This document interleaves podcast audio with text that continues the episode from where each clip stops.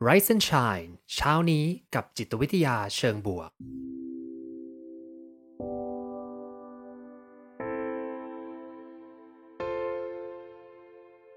สวัสดีครับ ยินดีต้อนรับเข้าสู่พอดแคสต์เพื่อทุกท่าน อยู่กับผม ภูมิธีรพุทธปิติชัด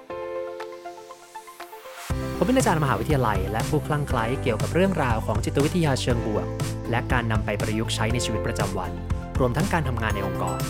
เหมือนเช่นเคยนะครับ ผมจะมาส่งกำลังใจให้ทุกท่าน ออกไปทำชีวิตให้น่าใช้ในทุกๆวันกันนะครับ เรื่องที่จะมาชวนคุยก็คือเรื่องของเบิร์นเอาท์นั่นเองนะครับผมอืมเบิร์นเอาท์นะ จริงๆ เรื่องนี้เนี่ยคุยกันเชื่อว่าคุยกันมาเยอะมากเลย แล้วก็ผมว่าไรซ์แซนชัยเคยคุยกันไปบ้างแล้วแหละนะครับผมแต่ว่าที่อยากจะกลับมาชวนคุยกันอีกครั้ง เพราะว่าเอ๊ะเราไม่ได้คุยกันเรื่องนี้นาน แล้วก็ คิดว่ามันยังมีความเข้าใจอะไรผิดๆกันอยู่ในบริบทของการทำงานเนาะคำนี้มันถูกใช้อย่างแพร่หลายมากๆเลย แต่ว่าบางที่ก็ยังเข้าใจกันผิดอยู่ แล้วก็ทำให้เกิดผลร้ายมากกว่าผลดีด้วยซ้ำนะบางคนบอกว่าเออเบิร์นเอาก็ต้องเอามาคุยกันเยอะๆ คนจะได้มีความตระหนักเอาแต่พอตระหนักเยอะๆแล้ว สุดท้ายอาจจะเกิดปัญหาที่ว่าเข้าใจผิด แล้วก็เอาไปใช้กันผิดๆนะวันนี้ก็อยากจะมาเล่าแล้วก็มาแบ่งปันมุมมองของ burnout ผ่านหลักการทางจิตวิทยา แล้วก็หลักวิทยาศาสตร์ที่มีการไป ทำการสำรวจแล้วก็ทดลองมาด้วยนั่นเองนะครับ อืมมากๆเลยนะครับ มาคุยกันครับเรื่อง burnout เป็นอย่างไรบ้างนะฮะ จริงๆ อยากจะเล่าเรื่องของคนคนหนึ่งนะครับ เป็นเขาเรียกว่าเป็นเหมือนเจ้าแม่ burnout แล้วกันเนาะ คนคนนี้เขาเรียกว่าชื่อของเธอครับก็คือคริสติน่ามาลมาสลักนะครับมาสลักมาสลักเนี่ยเป็นอาจารย์ที่อยู่ที่ University of Berkeley นะครับผม University of California Berkeley ก็มหาลัยดังของอเมริกาเลยทีเดียว เป็นอาจารย์ ของอาจารย์จิตวิทยานะครับเป็นอาจารย์เกษียณแล้วด้วยนะก็คือทำงานจนเกษียณแล้วเรียบร้อยแต่เธอก็ยังค่อนข้างแอคทีฟกับเรื่องของวิจัยแล้วก็การศึกษาเรื่องของเบิร์นเอานะเธอเป็นคนแรกๆครับที่พูดเรื่องของเบิร์นเอาขึ้นมาโอ้พูดมาประมาณสัก 30 กว่าปีแล้วได้นะ สมัยนู้นเลยทีเดียวตอนที่เรายังไม่ได้มีการคุยเรื่องเบิร์นเอามากขนาดนั้นนะซึ่งเธอก็เล่าให้ฟังครับว่าเนี่ยตอนที่เธอทำงานวิจัยเรื่องเบิร์นเอาอยู่เนาะแล้วก็พยายามที่จะเอาเรื่องนี้ไปกระจายตามองค์กรแล้วไปเล่าให้ตรงโน้นตรงนี้ฟังนะเธอก็เริ่มมีชื่อขึ้นมา แล้วก็ทางประเทศสวีเดนเนี่ยก็ได้เชิญเธอไปคุยให้กับผู้บริหารฟังหน่อยว่าเออเกิดอะไรขึ้น คือเท่าที่ทุกท่านรู้เนี่ยยุโรปเนี่ยครับโดยประเทศแถบแถบสแกนเนาะเขาก็จะมีกระบวนการการเก็บภาษีที่ค่อนข้างแพง แล้วพอเก็บภาษีแพงเนี่ยก็ไม่ได้เอาไปทำอะไรหรอกครับ เอาภาษีเนี่ยไปดูแลประชาชนนะแล้วก็เอาไปใช้ในการ support เรื่องของการดูแลตัวเองต่างๆเนาะซึ่ง ของ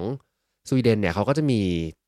การดูแลตัวเองโดยที่ว่าทุกองค์กรทุกบริษัทนะครับเขาจะสามารถ take sick leave ได้ ก็คือสมมติว่ารู้สึกเครียดเหนื่อยไม่ไหวแล้วนะงั้นฉัน sick leave ได้เลย แล้วก็ได้เป็นระยะเวลาพอสมควรด้วยนะบ้านเราอาจจะมีกำหนดไว้ว่าได้กี่วันใช่ไหมครับทางนู้นได้ได้ค่อนข้างนาน แล้วก็ระบบการดูแลสุขภาพค่อนข้างดี มันมีช่วงหนึ่งเนี่ยที่คนสวีเดนนะครับมันเขา take sick leave ค่อนข้างเยอะเป็นเทรนด์เลยก็คือ take sick leave แล้วก็ยังได้ค่าตอบแทนนะคือเหมือนกับลาป่วยเพื่อดูแลตัวเองได้ค่าตอบแทนตามระยะเวลาต่างๆ ที่มีการกำหนดไว้นะครับ ซึ่งคุณคริสติน่ามาลักมาสลักเนี่ยครับผมก็ได้เข้าไปทำความเข้าใจว่าเกิดอะไรขึ้นทางรัฐบาลก็หรือว่าทางบริษัททางสวีเดนเนี่ยก็บอกว่าเออไม่เข้าใจเลยว่าทำไมคนเทคซิกลีฟค่อนข้างเยอะ แล้วก็หายกันไปนานเลยทีเดียวเนาะปรากฏว่าไปพบอย่างนี้ครับว่ากลุ่มคนที่ ต้อง take sick leave แล้วก็ไม่ไหวแล้วเนี่ย ตอนนั้นยังไม่ได้มีคำว่า burn out ชัดเจนมากนะ ก็ก่อนโควิดสักพักหนึ่งนะก็คือ 2 กลุ่มครับ กลุ่มแรกก็คือกลุ่มของคนที่ทำงานด้านไอทีนะฮะ แล้วก็อีกกลุ่มหนึ่งเป็นกลุ่มที่ทำงานด้าน health care ก็คือทำงานหนักเลยไอทีอาจจะแบบว่า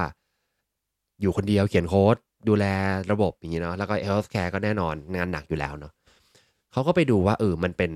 สิ่งที่เรียกว่า severe clinical depression นะครับ but work related only นะ severe clinical depression but work related only หมายความว่าเป็นอาการ depress นะอาการป่วยซึมเศร้า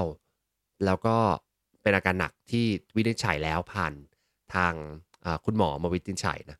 แต่อาการเนี้ยมันเป็น work related only นะเออ คือเป็นอาการที่เกี่ยวข้องกับการทำงานเท่านั้น ทางผู้บริหารเนี่ยก็เลยมาถามดรมาสลักเนี่ยว่า เอ๊ะไออาการอย่างเงี้ยมันคือเบิร์นเอาหรือเปล่านะ มันเหมือนเหมือนจะใกล้ๆกับการเบิร์นเอาแล้วล่ะ เพราะว่าเหมือนเท่าที่ฟังเนี่ยคือทุกอย่างแย่เลย แต่ว่าแค่การทำงานเท่านั้นไม่ได้แย่ในเรื่องอื่นๆ ไม่ได้แย่เรื่องการใช้ชีวิตความสัมพันธ์หรืองานด้านอื่นเนาะเธอก็เลยเออเออก็เลยเริ่มไปพยายามจะทำความทำการศึกษาเรื่องนี้นะ คราวนี้พอเธอไปอยู่ในสวีเดนสักพักเนี่ยชื่อเสียงของเธอก็เริ่มดังขึ้นเรื่อยๆนะแล้วก็มีหน้าหนังสือพิมพ์ลงนะว่าเออเป็นเจ้าแม่แห่งเบิร์นเอาท์มาเล่าเรื่องให้ฟังต่างๆนะทำความเข้าใจเรื่องนี้กันเป็นสกู๊ปข่าวขึ้นมาดังนะครับผมคราวนี้พอเธอเนี่ยได้เดินไปตามท้องถนนนะก็เริ่มมีคนมาทักเธอว่าเฮ้ยเฮ้ย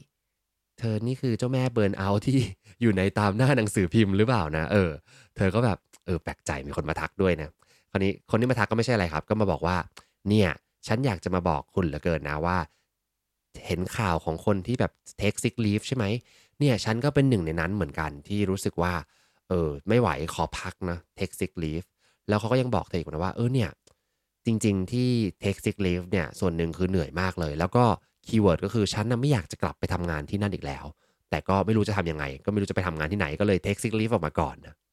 นั่นแหละ คือเป็นที่มาที่ไปที่ทำให้ คุณมาสลักเนี่ยได้เริ่มที่จะศึกษาเรื่องนี้ลึกมากขึ้นนะว่าเอ้ยจริง ๆแล้วเนี่ยพอพูดถึงเบิร์นเอาท์เนี่ยมันจะจัดการยังไง แล้วไอความรู้สึกที่ว่าฉันไม่อยากจะกลับไปทำงานที่นั่นแล้วเนี่ยมันเกิดจากอะไรกันแน่นะแล้วในทางจิตวิทยาเนี่ยเรารับมือกับเรื่องนี้อย่างไรได้บ้างนะครับผมวันนี้ก็มาฟังกันในเรื่องนี้นั่นเองนะอืมขอดูแชทนิดหนึ่งนะครับ อรุณสวัสดิ์พี่สราด้วยนะครับผมขออภัยที่วันนี้เปิดห้องเร็วนะครับสำหรับทุกท่านที่ตรงเวลาก็ได้เข้ามาแล้วยินดีต้อนรับอีกครั้งหนึ่งนะครับ พูดเกินนิดนึงยังไม่มีอะไรมากนะ แต่วันนี้หัวข้อครับ burnout เราเข้าใจแล้วก็วิธีการแก้ไขที่ไม่ใช่แค่ self-care นั่นเองนะฮะเออหัวข้อวันนี้เนี่ยจะแตกต่างจากการที่คนหลาย ๆ คนจะเอามาพูดเรื่อง burnout ว่าเราต้องดูแลตัวเองยังไงดูแลหัวใจยังไงนะเป็นอีกมุมหนึ่งแล้วกัน ผมเป็นนักจิตวิทยาองค์กรนะเพราะฉะนั้นผมก็จะไม่ได้เป็นคนที่บำบัดเรื่องของ สุขภาพจิตส่วนตัวนะแต่ผมจะบำบัดองค์กรนี่แหละ จะจัดการองค์กรว่าทำยังไงให้องค์กรนี้มีประสิทธิภาพมากขึ้นนะและนี่ก็คือหัวใจของเรื่องเบิร์นเอาท์วันนี้แหละครับเบิร์นเอาท์จริงๆ เป็นรีเสิร์ชที่ถูกพัฒนามาจากการทำงานในองค์กรเนาะแล้วก็ดูว่าทำยังไงนะให้องค์กรที่เราอยู่เนี่ยมีระบบมีระเบียบที่ดีขึ้นทำให้คนเนี่ยมีโอกาสเบิร์นเอาท์ได้น้อยลงนะครับผมเขาบอกว่าการทำงานของเบิร์นเอาท์เนี่ยจริง ๆ มันต้องเข้าใจเรื่องของตัวงานลักษณะงานการทำงานเนาะมากกว่าแค่ลักษณะส่วนตัว แน่นอนแหละ บางคนนะอาจจะมีแนวโน้มมีโอกาสเป็นเบิร์นเอาได้ง่ายกว่าตามนิสัยส่วนตัวของเขาเครียดง่ายหรืออะไรก็ตามนะ แต่จริงๆแล้วครับ ปัจจัยใหญ่มากเลยมันคือปัจจัยเรื่องขององค์ประกอบงานเนาะสมัยนี้ทำงานยากครับ ต่างจากสมัยก่อนมากๆเลยเนาะมันมี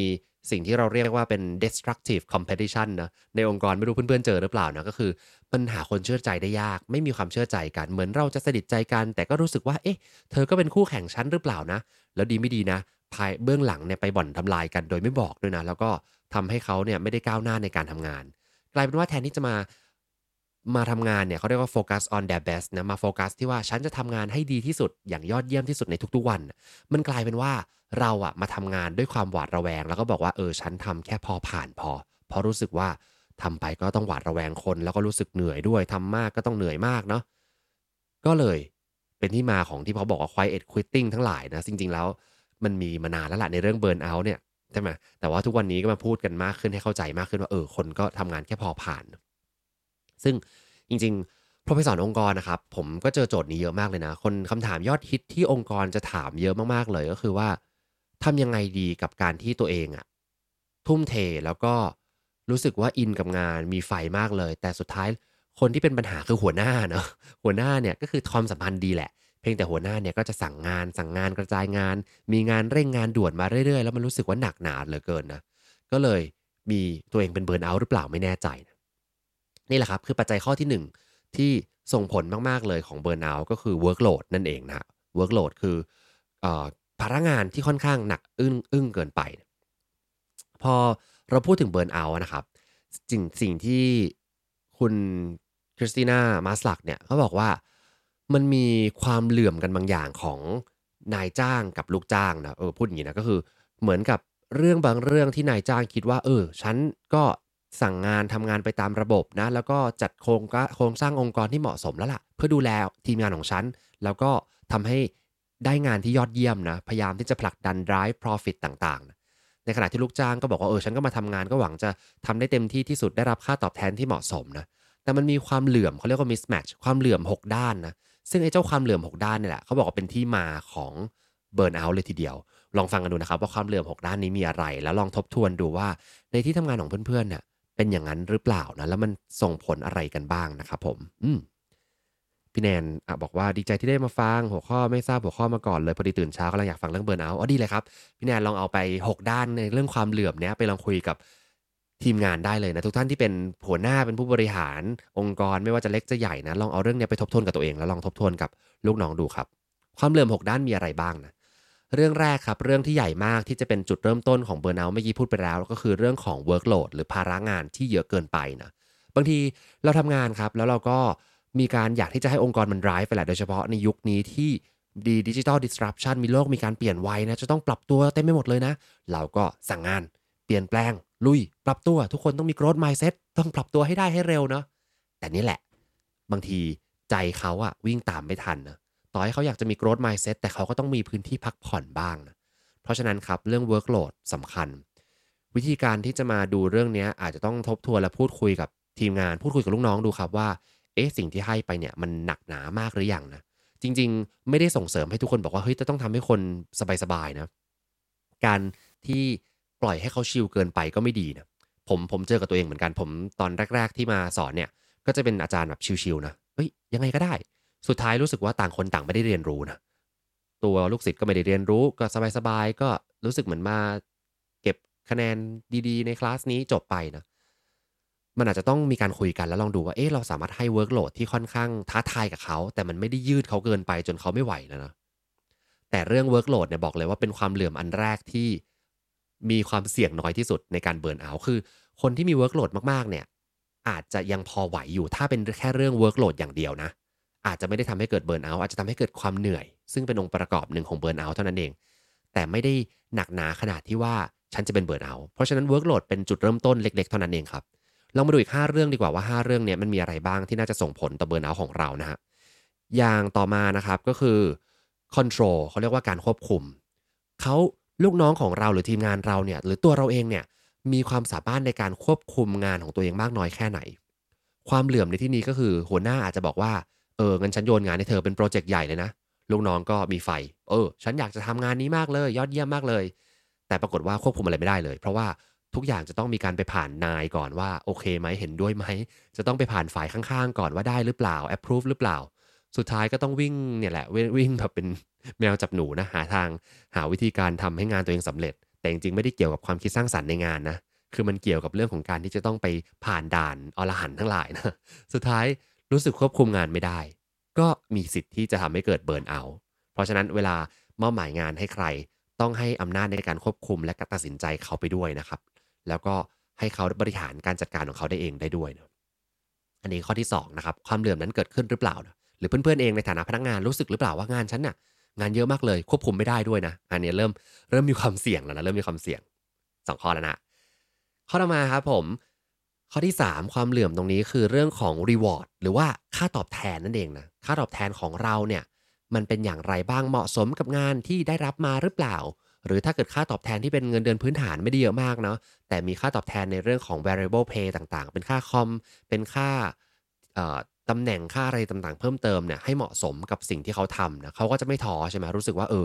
งานที่ฉันทุ่มเทเหนื่อยเหลือเกิน ก็ได้รับค่าตอบแทนที่ค่อนข้างโอเคนะมันจะมีงานสายหนึ่งที่ ช่วงเนี้ยลูกศิษย์ผมเนี่ยจะฮิตมากๆเลยก็คืองานสาย consult นะอยากทำอะไรอยากทำอะไรอยากทำ consult ก็ list รายชื่อมาจะมีประมาณสามสี่ชื่อที่เป็น consult ระดับแบบinternational นะก็ถามว่าอยากทำ consult จริงเหรอ ก็บอกว่าก็ไม่ได้อยากทำนักหรอกอาจารย์ แต่แค่อยากที่จะแบบได้ตังค์เยอะ เออ ก็ก็นี่แหละ ถามยุคนี้ถามว่าอยากทำอะไรก็จะไม่ค่อยสนใจว่าจะทำอะไร ถามว่าอยากได้อะไรก็คืออยากได้ตังค์เยอะนะซึ่ง งาน consult เนี่ยก็มีขึ้นชื่อมากเลยครับว่า งานหนักแบบว่าดูดวิญญาณมากๆเลยนะ เช่นแบบทำงานแบบ8ปดโมงเช้าเลิกห้าทุ่มอะไรอย่างงี้นะ หรือทำตลอดเวลานะ ใครที่ทำงาน consult ก็น่าจะทราบเรื่องนี้ดีนะฮะ โดยเฉพาะงาน consult ที่เป็นอินเตอร์นะเขาก็จะมีความเข้มงวดกวดขันมาก แต่ค่าตอบแทนเนี่ย โอ้โห ค่าตอบแทนดีจริงครับ ค่าตอบแทนพุ่งทะลุเพดานมากเลยนะ เพราะฉะนั้นในบางมุมเนี่ย คนที่ทำงานตรงเนี้ยก็อาจจะสู้ต่อแล้วก็ไม่ได้รู้สึกว่า burnout ขนาดนั้น เพราะว่า แม้ว่าเหนื่อยนะ workload หนักมากเลย ความเหนื่อยเยอะมากเลย แต่ค่าตอบแทนมันคุ้มงั้นชั้นแรกมีอะไรบางอย่างที่มาจูงใจนะก็โอเคเหมือนกัน แต่ถ้าในกรณีบางที่บอกว่างานก็หนัก เงินก่อนน้อย ควบคุมอะไรไม่ได้อีกนะเบิร์นเอามาละเป็นเป็นเริ่มเริ่มเป็นสัญญาแล้วนะอันนี้คือข้อที่3นะครับ reward หรือว่าค่าตอบแทนต้องตามมาด้วยนะครึ่งทางแล้วฮะขอแวะอ่านแชทนิดหนึ่งนะครับคุณน้ำฝนบอกว่าเป็นประโยชน์กับ proposal มากเลยค่ะจารย์ภูมิ อ๋อ นี่ทำ proposal อยู่แล้วครับผม มีอะไรแชร์ได้นะครับ น่าสนใจมากเลย พี่แดนบอกว่าเคยทำงาน consult ตอนจบใหม่เงินเยอะจริงแต่งานหนักค่ะเนาะเป็นเป็นงานที่เหมาะสมกับคนจบใหม่ ยังมีพลังชีวิตเยอะอยู่ก็เอาไปใช้นะแล้วก็สะสมเงินฮะแต่ได้ความรู้อืมเยี่ยมเลยครับเห็นไหมเพราะว่ามันได้ความรู้ได้เรื่องค่าตอบแทนเนี่ยมันก็คุ้มค่าแล้วก็อาจจะไม่ burnout นะข้อที่สข้อที่สี่ครับผม อะไรเป็นความเหลื่อมที่เกิดขึ้นแล้วมันทำให้เกิดโอกาสในที่เราจะเป็น burnout ก็คือ เรื่องของ community นะกลุ่มสังคมเป็นยังไง อันนี้ชัดเจนครับ ผมว่าทุกคนน่าจะรู้เรื่องนี้ดีว่า พอเราอยู่ในสภาพสังคมที่มันมีความ toxic อยู่ไปแล้วเชื่อใจกันไม่ได้ อยู่ไปแล้วรู้สึกว่าฉันไม่มีที่พึ่งทางใจเลยเพื่อนร่วมงานของฉันทุกคนก็ต่างจะแบบมาแข่งขันแข่งแย่งชิงดี พูดคุยข้างหน้าก็เหมือนจะแบบ happy กันดีนะ แต่ด้านหลังถือมีดเตรียมแทงนะ อันนี้แหละคือกลุ่มสังคมที่ไม่ค่อยดีเป็น toxic ก็จะมีโอกาสที่จะทำให้เกิดการ burnout มากๆเหมือนกันเนาะเนาะเหมือนพนักงานเราอาจจะบอกว่าเออเราตั้งใจจะไปทำงานที่ยอดเยี่ยมที่สุดในองค์กร แต่ดันจะต้องมาจัดการกับเรื่องดราม่าของคนเนี่ย มันก็ไม่ไหวเหมือนกันสุดท้ายพลังใจก็หมดก็เบิร์นเอาอันนี้คือข้อที่ 4 นะครับ กลุ่มสังคมนะข้อที่ 5 นะครับ คือเรื่องของความเท่าเทียม fairness นะครับผมความยุติธรรมต่างๆนะเรามีความยุติธรรมมากน้อยแค่ไหนในที่ทำงานของเราเนาะบางครั้งรีวอร์ดอาจจะไม่ต้องเยอะมาก หรือการทำงานอาจจะเหนื่อยหน่อย แต่ถ้าทุกคนเนี่ยได้รับค่าตอบแทนหรือได้รับคำชื่นชมเหมาะสมกับสิ่งที่เขาทำมีความเป็นธรรมอยู่ในองค์กรนี้นะ ก็จะทำให้เขาพอไปต่อได้นะ เพราะเขารู้สึกถึงคุณค่าที่เขาทำเนี่ยมันเหมาะสม หลาย ๆ ครั้งพอเราเริ่มเห็นคนเบิร์นเอาครับ สิ่งที่จะเกิดการบ่นนะคือเรื่องเนี้ยไม่เป็นธรรมเลยทำไมคนนั้นได้ประโยชน์ทำไมคนนี้ได้รับคำชื่นชมทำไมฉันได้งานเยอะกว่าเพื่อนนะความรู้สึกที่มันเกิดขึ้นคุกรุ่นเรื่อย ๆ นะ มีโอกาสที่จะทำให้เกิดเบิร์นเอามากขึ้นครับ แล้วก็สุดท้ายนะ อันนี้ผมไปเร็วนิดนึง เดี๋ยวมีเหตุผลว่าทำไมนะ เดี๋ยวจะกลับมารีแคปกันอีกทีไม่ต้องห่วงครับ สุดท้ายคือเรื่องของคุณค่านะคุณค่าที่เขาให้คืออะไรนะวันหนึ่งเนี่ยเราบอกว่าเราไปทำงานในองค์กร เราอยากจะมีคุณค่าบางอย่าง เช่น เราทำงานองค์กรนี้เราเชื่อว่าองค์กรเนี้ยผลิตสินค้าที่เราชื่นชอบ แล้วเราอยากจะทำให้สินค้านี้มันไปต่อได้ไกล หรือมีการบริการที่ยอดเยี่ยมนะแล้วก็ส่งคุณค่าให้ผู้อื่น แต่วันดีคืนดีเราบอกว่าเฮ้ยองค์กรเนี้ยเปลี่ยนทิศทางแฮะเริ่มมีคุณค่าที่ไม่ใช่ละเริ่มแบบว่า เออเอาแต่ได้มากขึ้น เห็นแก่ตัวมากขึ้น หรือเริ่มเอาเปรียบลูกค้ามากขึ้น เอ๊ะลูกคุณค่านี้มันไม่ใช่ละ ต่อให้ทำงานไปทำได้อยู่ งานไม่ได้หนักมากค่าตอบแทนดี แต่คุณค่ามันเริ่มลดน้อยถอยลงโดนกร่อนใจไปเรื่อยๆ เนี่ย ก็รู้สึกว่าไม่โอเคละเกิดความเหลื่อมกันระหว่างสิ่งที่นายจ้างคิดว่าเฮ้ยฉันควรจะไปในทิศทางนี้ในองค์กรมี strategy แบบนี้กลยุทธ์แบบนี้ แต่คุณค่าเนี่ยลืมนึกไป คุณค่าเรื่องของสิ่งที่พนักงาน ให้ความสำคัญนะครับ ควรจะจับไปอยู่ในกลยุทธ์ด้วยเนาะเอาจริง ๆ นะผมดูอยู่ใน business school นะก็จะมีการพูดเรื่องกลยุทธ์องค์กร เชื่อไหมกลยุทธ์องค์กรแม้ว่าจะมีเรื่องคนนะแต่ไม่ค่อยมีใครเอาเรื่องคุณค่าไปใส่ในกลยุทธ์องค์กร มันจะเป็นคุณค่าในเชิงที่แบบว่าอ่า value ขององค์กรเราคืออะไร เป็นกลยุทธ์ใหญ่ ๆ แล้วก็เป็นเหมือนกับเป็น list ออกมา ฉันต้องการ growth mindset ความเท่าเทียม ความยุติธรรม ความเชื่อใจกัน service excellence ต่างๆนะ เป็นคำคำออกมานะ แต่ไม่ได้มีการลงลึกถึงว่า เอ๊ะไอ้คุณค่าเนี่ยมันจะเป็นลิงก์กับความต้องการของลูกน้องเรายังไง เหมือนเป็นคุณค่าที่ไว้ใช้สื่อสารกับ กับองค์กรภายนอกมากกว่าเนาะ แต่นี่แหละก็เลยต้องมานั่งคิดว่า เอ๊ะเราจะทำยังไงให้เรา connect กับคุณค่าของตัวลูกน้องเราได้จริง ๆ เพื่อลดการเบิร์นเอานั่นเองครับ 6 เรื่องเป็นความเหลื่อมที่จะสามารถที่จะทำให้ทุกคนทบทวนได้เนาะ ถ้าเพื่อนๆมีเรื่องใดเรื่องหนึ่งที่ค่อนข้างหนัก อาจจะไม่เป็นไรนะ แต่ถ้าเป็น 2 เรื่อง 3 เรื่อง 4 เรื่องเนี่ยมันอาจจะมีโอกาสทำให้เรามีแนวโน้มเบิร์นเอามากขึ้นนั่นเองนะอืมแว่นชัดนิดนึงนะครับผมอืมก็พี่แนนบอกว่า 6 area นะ โอ้ขอบคุณมากเลยครับ มีการสรุปให้ด้วยนะครับ มีเรื่อง workload นะครับ1 2ก็เรื่องของ control นะครับ ไม่มีอำนาจในการตัดสินใจ ไม่มีอำนาจในการทำงานเต็มที่ 3 คือเรื่องค่าตอบแทนนะครับ 4 คือเรื่องของ community เรื่องความเชื่อใจ 5 คือเรื่องของ ความยุติธรรม fairness นะครับ แล้วก็ 6 เรื่องของ value ขอบคุณมากเลยครับ ผมได้มีการ list ออกมาด้วยนะคราวนี้เหมือนจะจบแค่นี้แต่ยังไม่จบ คราวนี้สิ่งที่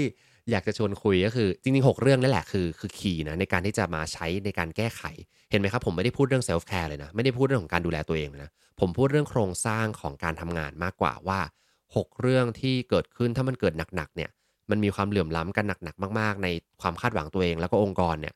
burnout ไม่ว่า self-care ยังไงก็เอาไม่อยู่นะย้ำอีกทีนะ ไม่ว่า self-care ยังไงก็เอาไม่อยู่ ถ้า 6 เรื่องเนี้ยมันหนักมากๆนะคราวเนี้ยผมอะเปลี่ยนวิธีการเล่าวันนี้นิดหนึ่งปกติเนี่ยผมจะค่อยๆเล่าเป็นขั้นบันไดนะวันนี้ผมเอาคำตอบวิธีการแก้ไข burnout มาเล่าเลยตอนจบนะแล้วจะย้อนกลับไปในสิ่งที่เราควรจะทำความเข้าใจกันก่อนหน้านะก็คือคำว่า burnout คืออะไรกันแน่นะ burnout มันคืออะไรครับ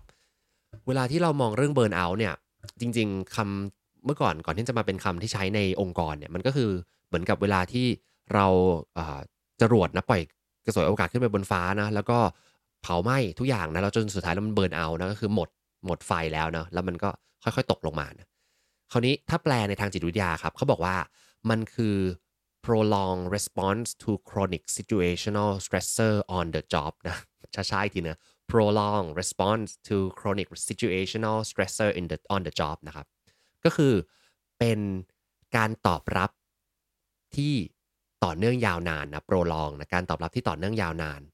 แล้วเป็น chronic นะเป็นเหมือนกับเป็นสถานการณ์ที่ทำให้เกิดความเครียดอย่างยาวนาน เป็นเรื้อรังแล้วกันเรียกว่าเรื้อรัง สถานการณ์ที่ทำให้เกิดความเครียดเรื้อรังในที่ทำงาน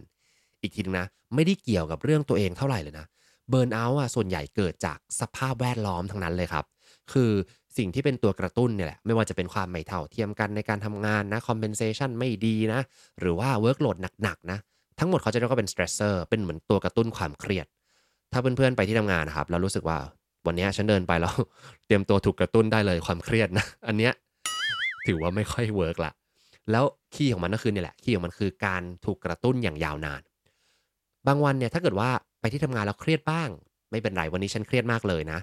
บางวันอาจจะกลางๆ ไม่เครียดขนาดนั้น บางวันไม่ค่อยเครียดเลย บางวัน happy มีการเฉลิมฉลองในที่ทำงานทุกคน happy กันนะแล้วก็กลับมาเครียดอีก ถ้าเป็นไซเคิลขึ้นขึ้นลงลงถือว่าไม่เป็นไรครับ แต่ถ้ามันไปแล้วมันถูกกระตุ้นความเครียดทุกวันทุกวันทุกวันทุกวันทุกวันเลยเนี่ย อันนี้แหละคือสัญญาณอันตรายที่จะบอกว่า คุณมีความเสี่ยงที่จะเบิร์นเอานะ คราวนี้ลองลงมาลึกๆในเรื่องของเบิร์นเอากันดูนะครับ สามสัญญาณอันตรายหรือ 3 องค์ประกอบที่เกิดขึ้นนะ เป็นสัญญาณที่จะบอกแล้วว่า คุณเนี่ยกำลังอยู่ในสภาวะเบิร์นเอาท์อย่างเต็มรูปแบบแค่ไหนเนาะ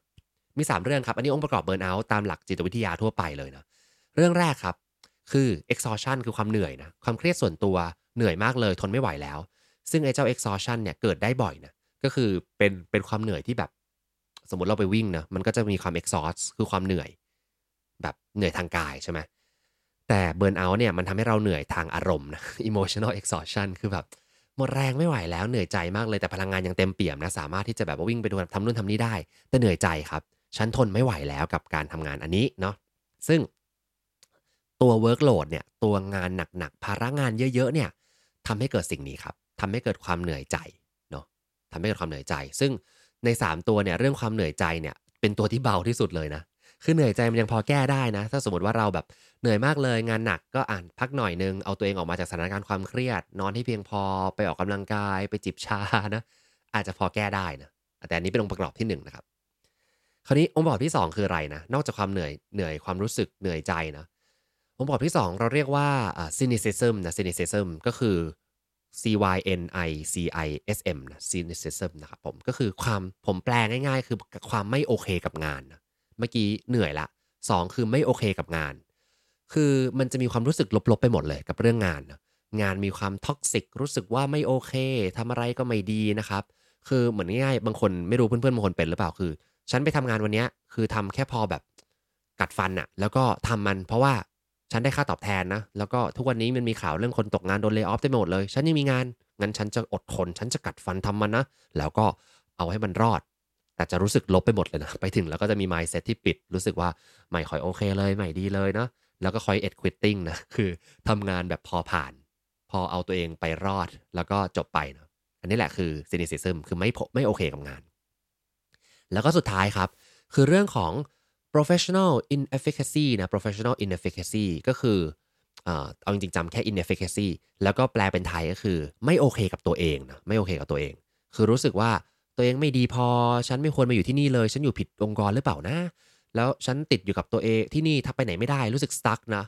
แล้วก็เริ่มถามคำถามแล้วเออฉันเป็นไรมากหรือเปล่าทำไมเพื่อนๆก็ดูโอเค แต่ว่าฉันติดอยู่คนเดียวทำไมฉันเครียดอยู่คนเดียวเนาะแล้วถ้าเกิดว่าฉันจะไปต่อจากงานงานเนี้ยจะไปที่ไหนต่อได้คงไปไม่ได้หรอก ฉันไม่ค่อยเวิร์กนะเนี่ยคือไม่โอเคกับตัวเองนะสามเรื่องนะคือหนึ่งเหนื่อยใจเหนื่อยอารมณ์ นะสองคือไม่โอเคกับงาน แล้วก็สามคือไม่โอเคกับตัวเอง นี่เป็นสามสัญญาณที่เป็นองค์ประกอบสำคัญที่มันเกี่ยวข้องกันนะครับ ของการที่บอกว่าเรากำลังเบิร์นเอาแล้วล่ะ อืม เป็นไงครับวันนี้เนื้อหาอันแน่นนะก็ยังไม่จบนะ วันนี้เต็มที่นะสำหรับใครที่อยากจะเข้าใจเรื่องเบิร์นเอาแล้วจะแก้ยังไงนะเอ่อพี่แนนบอกว่าจะเอาไปให้ทีมลองทำดูโอ้จริงครับ ดีครับ ลองเอาไอ้หกด้านเนี้ยลองไปให้คะแนนตัวเองก็ได้นะคะแนนเต็มตั้งแต่ ศูนย์ถึงสิบนะสิบคือดีมากเลยศูนย์คือแย่มากเลยให้คะแนนเท่าไหร่นะมาทบทวนกันดูเนาะคุณหญิงบอกว่าใช้คำว่าโครนิกมีกลิ่นอายไปทางสุขภาพ ใช่เลยครับผมในปี 2019 เนาะเอ่อทาง World Health Organization นะก็ได้มีการประกาศนะคือจริงๆเอ่อดรมาสลักนี่แหละที่เป็นคนผลักดันนะประกาศแล้วว่าเนี่ยเป็นแปล definition ก็คือ chronic job stressor ในในการทำงานนะเหมือนกับเป็นปัญหาสุขภาพเลยเรื้อรังจริงๆนะ ซึ่งก็สามารถที่จะทำให้คนเนี่ยลาได้ว่าฉันจะเป็น burnout แล้ว ฉันขอลา ยื่นใบลาป่วยลาป่วยจริงๆนะก็วิเคราะห์ได้นะซึ่งเนี่ยครับผมเวลาที่เรามาดูนะ แล้วมาเอาเอาไอ้ตัว 3 เรื่องเนี่ยเรื่องความเหนื่อยใจเรื่องของความไม่โอเคกับงาน แล้วก็ไม่โอเคกับตัวเองนะ มาประกอบกับไอ้หกเรื่องที่บอกว่าเป็นความเหลื่อมกันนะครับผมงานวิจัยพบอย่างนี้ครับว่า ถ้ามันหนักแค่เรื่องบางเรื่อง เช่น workload หนักๆนะ หรือรู้สึกว่างานควบคุมไม่ได้ แต่เรื่องอื่นโอเคนะ มันก็จะทำให้ไอตัวค่า burnout เนี่ยไม่ได้สูงขนาดนั้น แต่ถ้าเกิดว่าแย่ทุกๆเรื่องเลยนะ ก็แสดงว่าเป็น burnout สมมติว่า 3 องค์ประกอบครบนะ รู้สึกเหนื่อยรู้สึกงานมีความ toxic ไม่โอเคงานไม่โอเคกับตัวเอง ครบ 3 องค์ประกอบ อันนี้คือเป็น full burnout complete เลยนะ เพื่อนๆลองทบทวนดูก็ได้ครับว่าตัวเองอะตอนนี้ขนาดไหนละอาจจะบางคนอาจจะเหนื่อยนะ แล้วก็รู้สึกไม่โอเคกับงานแต่กับโอเคฉันยังกับตัวเองฉันยังโอเคอยู่ ฉันรู้สึกว่าตัวเองยังไปต่อได้ลุยได้นะ ยังเห็นอนาคตของตัวเอง อันนี้แสดงว่าไม่ได้ burnout complete นะ เป็นเหมือนกึ่งกึ่งรู้สึกว่าไม่อยากจะทุ่มเทแล้วรู้สึก disengage ฉันก็ทำงานของฉันไปนะ ก็เป็นไปได้ครับก็ซึ่งถ้าเพื่อนๆลองมาดูอย่างเงี้ยครับ พอมานั่งดูองค์ประกอบ 3 อย่าง แล้วก็ไอ้หกด้านที่เล่าไปเนาะที่พี่แนนสรุปไปให้แล้วนะครับ ในตัวแชทเนาะมันไม่มีทางแก้ได้ด้วย self-care อย่างเดียวเนาะคือดร. Maslach เนี่ยเขาพูดอย่างนี้ครับเขาบอกว่าจริง ๆ เขาไม่ได้ against self care นะเขาบอกว่าใครทำ self care ดี ควรทำด้วยมันควร support ตัวเอง support ใจให้เข้มแข็งลงนะแต่เธอเล่าเรื่องนี้ผมชอบเรื่องนี้มากๆครับ เธอเล่าว่ามันเป็นเขาเรียกว่าเป็นการเปรียบเปรยที่น่ารักมากครับ การเปรียบเปรยเนี่ยเขาเรียกว่าเป็นเหมือนกับ canary in a coal mine นะ canary in a coal mine canary ก็คือนก canary นะเจ้านก canary เนี่ยที่เรารู้จักกันนะแล้วก็ coal mine ก็คือเหมืองเหมืองถ่านเนาะเวลาที่คนที่ไปขุดเหมืองนะครับ ก่อนที่เขาจะเอาตัวเองลงไปในเหมืองเนี่ย เขาต้องเอานกแคนารีอะบินลงไปก่อน เนาะเออสงสารนกเหมือนกันนะคือนกเนี่ยก็ช่วงนี้มันมีข่าวด้วยใช่ไหมที่ว่านกแบบว่าบินบินอยู่ดีๆ แล้วก็ล่วงลงมา เพราะว่าเหมือนกับคนเขาก็วินิจฉัยว่าจะเป็นเพราะแบบ PM 2.5 หรือเปล่านะ สูดฝุ่นเยอะเกินไปแล้วนกในตัวเล็กกว่าเรานะเออปอดการกรองอากาศเขาก็ได้น้อยลงเนาะก็เลยตกลงมานะไม่รู้ว่าอันนี้ข่าวยังไงบ้างนะก็ตัวที่เป็น Canary in the coal mine เนี่ยเขาใช้วิธีนี้นะก็คือเหมือนปล่อยนกลงไปในตัวเหมืองถ่าน แล้วถ้าเกิดนกเนี่ยมันขึ้นมาแล้วมันแบบหายใจหอบแฮกๆเลยไม่ไหวแล้วนะ แสดงว่าเหมืองถ่านเนี้ยไม่ค่อยโอเค มีสิ่งที่เป็น toxic อยู่ในนั้นเยอะนะเป็นเหมือนกับ warning sign เป็นสัญญาณเตือนแล้วว่า คนที่เจาะเหมืองเนี่ยไม่ควรจะลงไป ไม่ควรส่งคนลงไปครับเพราะว่าขนาดนกเนี่ยมันยังไม่ไหวเลย คนลงไปก็น่าจะตายได้นะ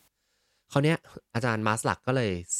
ลองชวนให้คิดนะว่า เวลาที่เราเจอสถานการณ์อย่างเงี้ยครับ เราจะทำยังไงระหว่างรอให้รอให้เจ้าตัวเหมืองเนี่ยมันแบบ ไอตัวพวกสารเคมีต่างๆ มันระเหยหายไปก่อนนะเจาะเปิดท่อออกไปแล้วก็รอให้มันระเหยไป รอปรับสภาพหรือว่าดีไม่ดีอาจจะไม่ไม่ไม่ลงไปเลยนะ เปลี่ยนเหมืองไปเหมืองอื่นเนาะหรือเราจะบอกว่าไม่ได้สิ ในเมื่อนกเนี่ยมันหายใจไม่ค่อยออกนะเราต้องเทรนนกให้แข็งแรงนกมันจะต้องแข็งแกร่งขึ้นนะแล้วก็พานกลงไปอีกรอบหนึ่งนะเนี่ยในความเป็นจริงพอเรามองเรื่องนกกับเจ้าตัวเหมืองถ่านเนี่ยคงไม่มีใครที่ไหนบ้าไปบอกว่านกจะต้องแข็งแกร่งขึ้นจะต้องปอดดีขึ้น แล้วจะลงไปสูบ อากาศทั้งหลายนี้ให้ที่มันแย่ๆแล้วต่อสู้นะ คนก็ต้องไปสู้นะ อันเนี้ยอาจารย์ Maslach กำลังจะบอกว่ามันเหมือนกับการที่เราพยายามจะไป sell ให้ทุกคนบอกว่า ทุกคนต้อง self care นะ self care self care self care ก็คือพยายามเหมือนจะบิวให้เจ้านกเนี่ยแข็งแกร่งขึ้น ทั้งนั้นที่จริงๆแล้วเนี่ยสภาพแวดล้อมในองค์กรหรือเหมืองถ่านนะครับ toxic สุดๆเลยนะแบบไม่ไหวแล้วนะ self care ให้ตายยังไงก็ไม่รอดนะเขาบอกว่าเหมือนบางบางทีใน industry บางที่เช่นอุตสาหกรรมการทำอาหารเนาะเช่น เขาก็จะมีคำพูดว่าเฮ้ยในครัวเนี่ยมันร้อนนะ ถ้าเกิดว่าเธอทนไม่ไหวนะ เธอก็ลาออกไปเถอะ ครัวนี่มันแบบฮีทมันแรงมากๆเลยนะคำถามก็คือว่าเออ ก็ก็บางส่วนก็คงจะจริง มันมีความเข้มข้นความเหนื่อยนะ ถ้าคุณไม่ไหวควรจะออกไปนะ แต่มันเป็นไปได้หรือเปล่าว่า เอ๊ะทำไมในองค์กรไม่ลองดูซิว่าทำยังไงให้มันร้อนน้อยลง มีการปล่อยช่องลมพัดลมระบายอากาศทำให้ความร้อนมันน้อยลงได้ไหม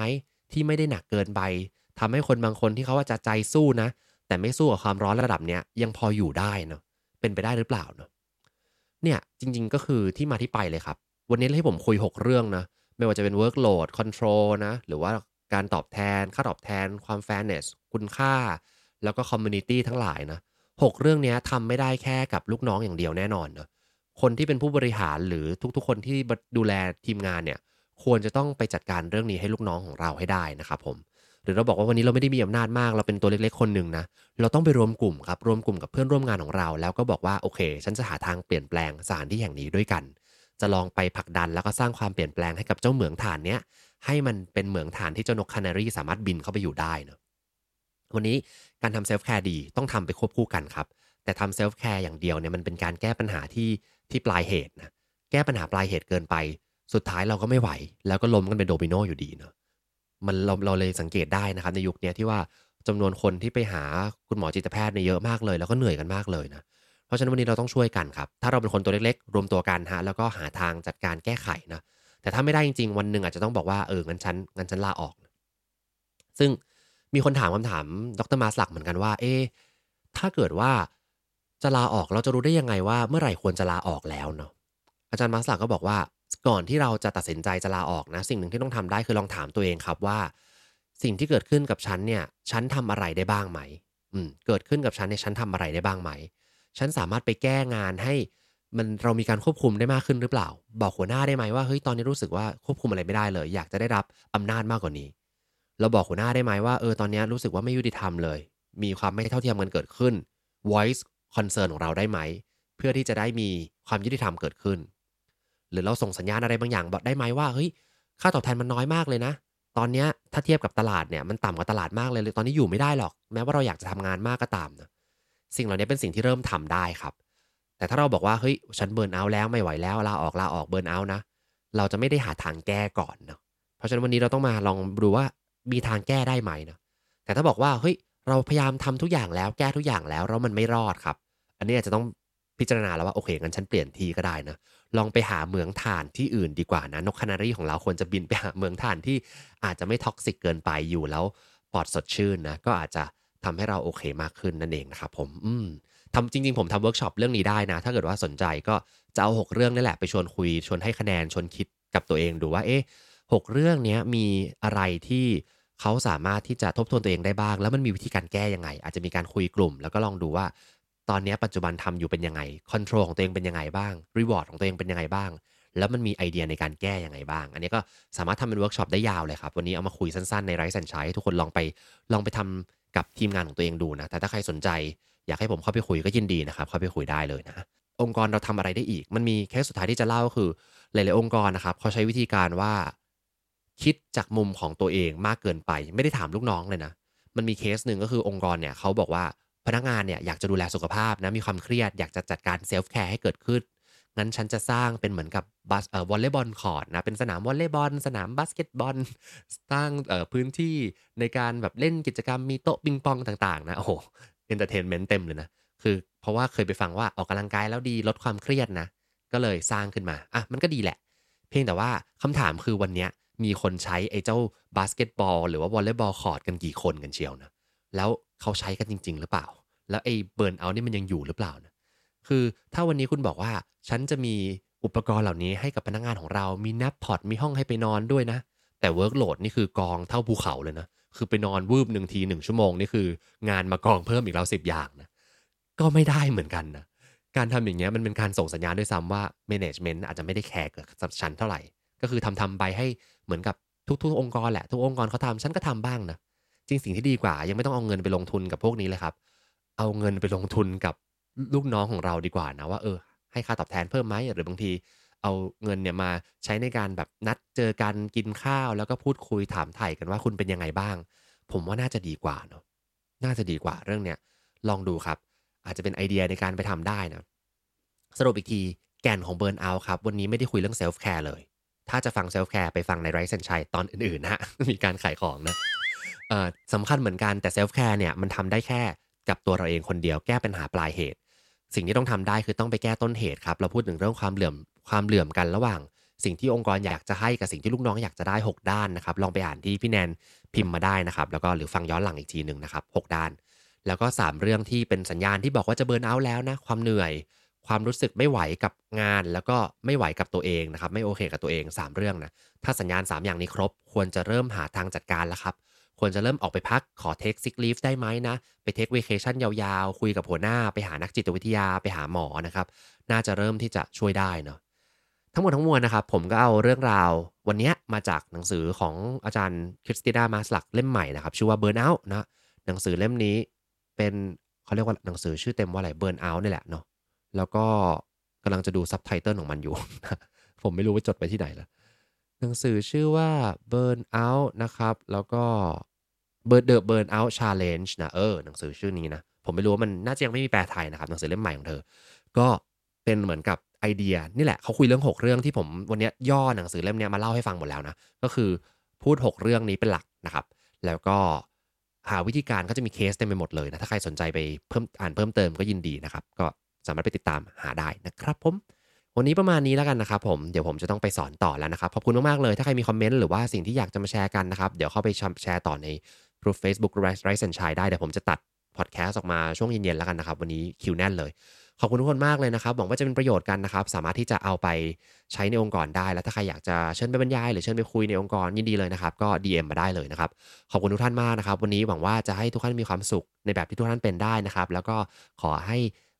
สามเรื่องในเรื่องเบิร์นเอาท์เนี่ยของทุกท่านที่มาฟังกันมีน้อยๆเลยนะ ขอให้มีความสุขในการทำงาน แล้วก็มีพลังกายพลังใจไปใช้ในทุกๆวันนะครับ วันนี้ผมภูมิธีรพุทธปิติชัดนะครับ ลาไปก่อน สวัสดีครับ